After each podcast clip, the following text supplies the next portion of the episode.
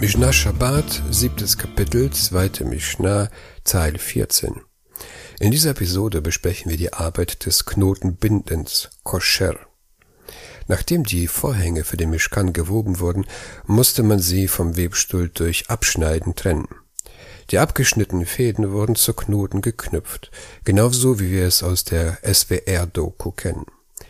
Das Knoten wurde nicht nur bei den Zelttüchern eingesetzt, man knüpfte auch Netze, um Schnecken zu fangen. Diese Schnecken lieferten die Farbe Purpur Schelet genannt zum Färben der Fäden der Vorhänge.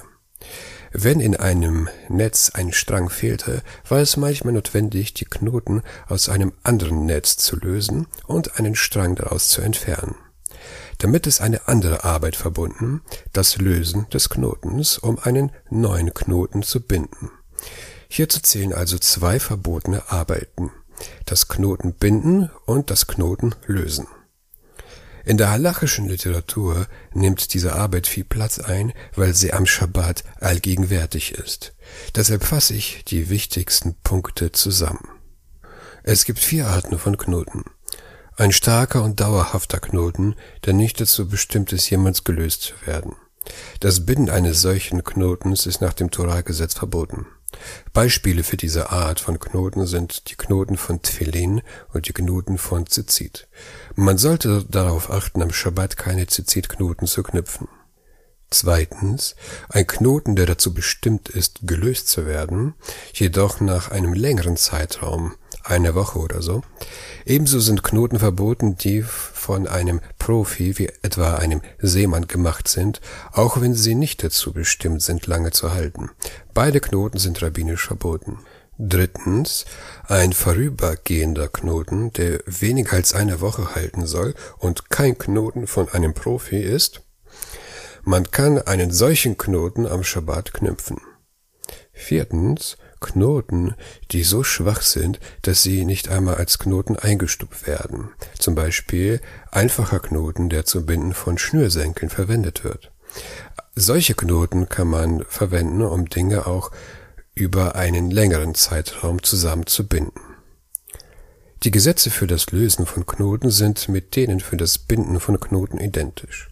Wenn das Binden eines bestimmten Knotens durch die Torah verboten ist, ist auch das Lösen des Knotens durch die Torah verboten. Wenn das Binden rabbinisch verboten ist, ist auch das Lösen des Knotens rabbinisch verboten. Wie sehen diese Gesetze im Einzelnen aus? Man darf keine Doppelknoten binden, auch wenn man vorhat, den Knoten am selben Tag zu lösen. Da es sich um einen starken Knoten handelt, der über einen längeren Zeitraum intakt bleiben kann, ist er möglicherweise mit dem Knoten eines Profis vergleichbar.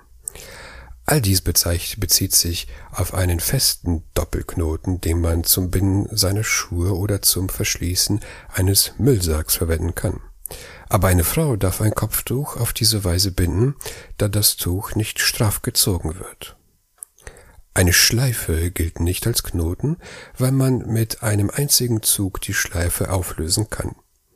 Ein einfacher Knoten gilt ebenfalls nicht als Knoten, da er nicht dauerhaft ist. Da Schleifen und Einzelknoten nicht als Knoten gelten, kann man sie auch dann binden, wenn man beabsichtigt, sie für eine lange Zeit intakt zu halten. Was ist mit Krawatten? Wenn man seine Krawatte jedes Mal, wenn man sie während der Woche trägt, bindet und wieder löst, darf man sie auch am Schabbat binden. Wenn man seine Krawatte bindet und den Knoten über einen längeren Zeitraum intakt lässt, darf man sie am Schabbat nicht binden. In Notfällen darf man die Krawatte am Schabbat binden, solange man die Absicht hat, den Knoten am Samstagabend zu lösen. So viel zum Thema Knoten. Unsere Zelttücher für den Mischkan sind nun fertig. Jetzt müssen sie nur zusammengenäht werden. Und das ist die nächste Arbeit, das Nähen. Fortsetzung folgt.